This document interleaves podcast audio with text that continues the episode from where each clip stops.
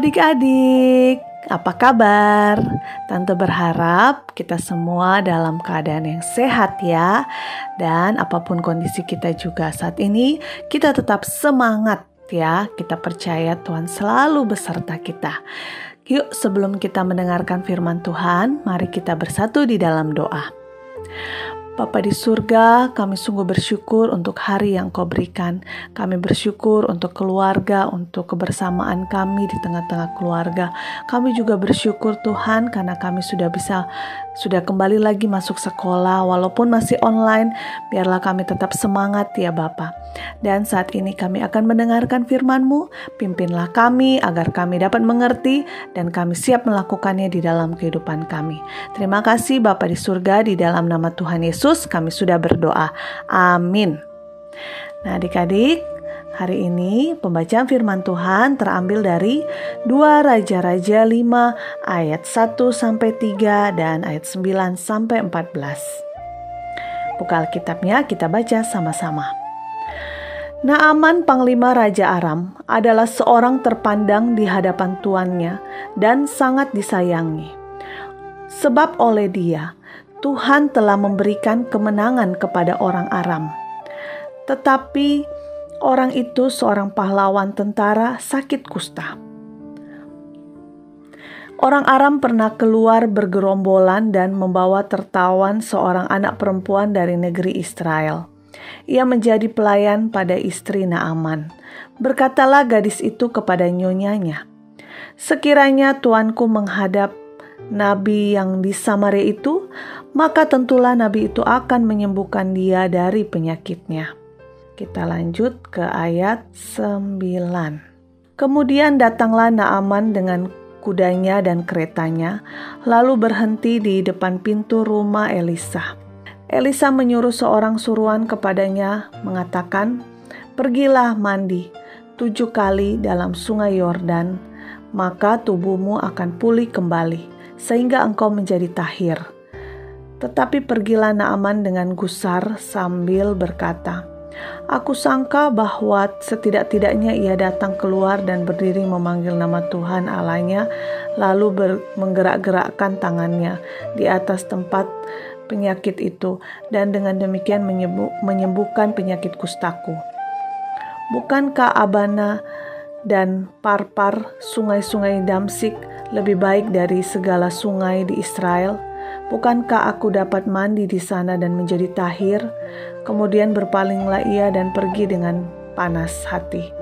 Tetapi pegawai-pegawainya datang mendekat serta berkata kepadanya, Bapak, seandainya nabi itu menyuruh perkara yang sukar kepadamu, bukankah Bapak akan melakukannya? Apalagi sekarang ia hanya berkata kepadamu, mandilah dan engkau akan menjadi tahir. Maka turunlah ia membenamkan dirinya tujuh kali dalam sungai Yordan sesuai dengan perkataan abdi Allah itu. Lalu pulihlah tubuhnya kembali seperti tubuh seorang anak dan ia menjadi tahir. Demikianlah pembacaan firman Tuhan.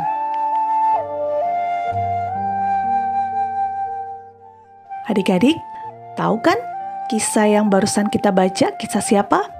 Ya, itu adalah kisah Nabi Elisa yang menyuruh memberikan petunjuk kepada Naaman yang sedang sakit kusta itu untuk pergi ke Sungai Yordan agar dia bisa mendapat apa bisa pulih, bisa ditahirkan. Nah, kali ini kita juga akan mendengarkan kisah tentang keluarga bulan. Kali ini tentang apa ya kisah bulan? Yuk kita dengarkan. Bulan yang baru sampai di sekolah karena akan latihan pramuka, tiba-tiba dia teringat. Waduh, tadi mama uh, minta aku masak nasi di rice cooker. Aduh, aku lupa. Mama berharap sesampainya di rumah bersama Oma bisa segera makan. Wah, ternyata Bulan lupa akan pesan Mama untuk memasak nasi di rice cooker. Soalnya waktu mama nyampein pesan, Bulan sedang sibuk dengan perlengkapan pramukanya. Jadi sampai di sekolah baru deh dia ingat.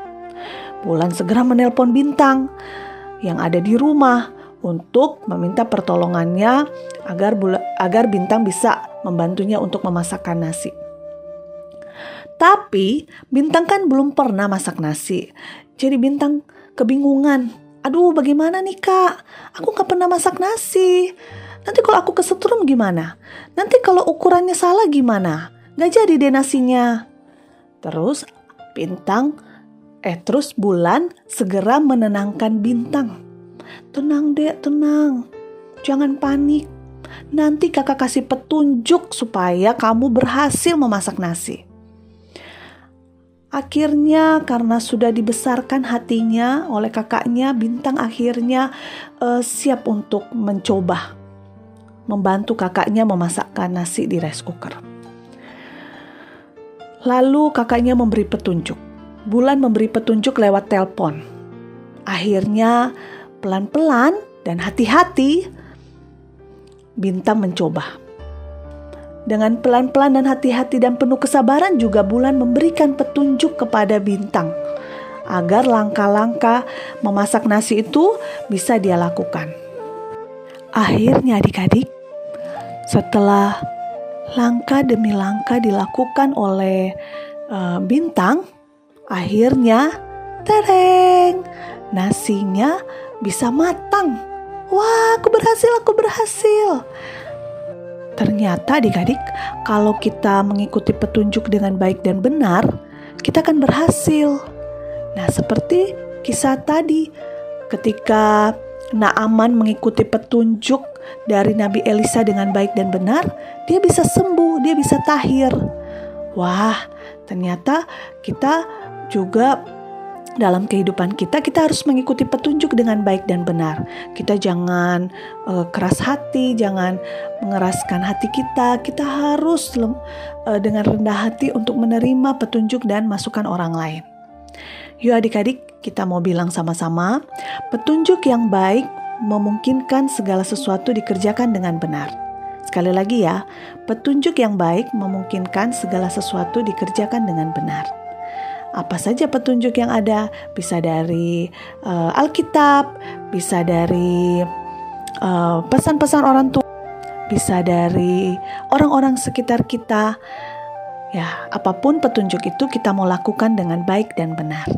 Oke, okay? yuk kita bersatu di dalam doa. Bapa di surga, kami sungguh bersyukur untuk firman yang kami dengarkan. Ajar kami untuk selalu siap melakukannya dan kami siap melakukan men, melakukan petunjuk yang benar yang diberikan oleh uh, orang tua, oleh guru-guru kami dan juga apa yang disampaikan melalui firman-Mu kami lakukan juga.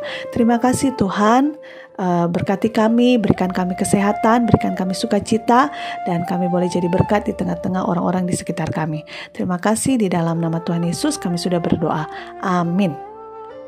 Sekian renungan hari ini. Tetap semangat adik-adik. Tuhan Yesus memberkati. Dah.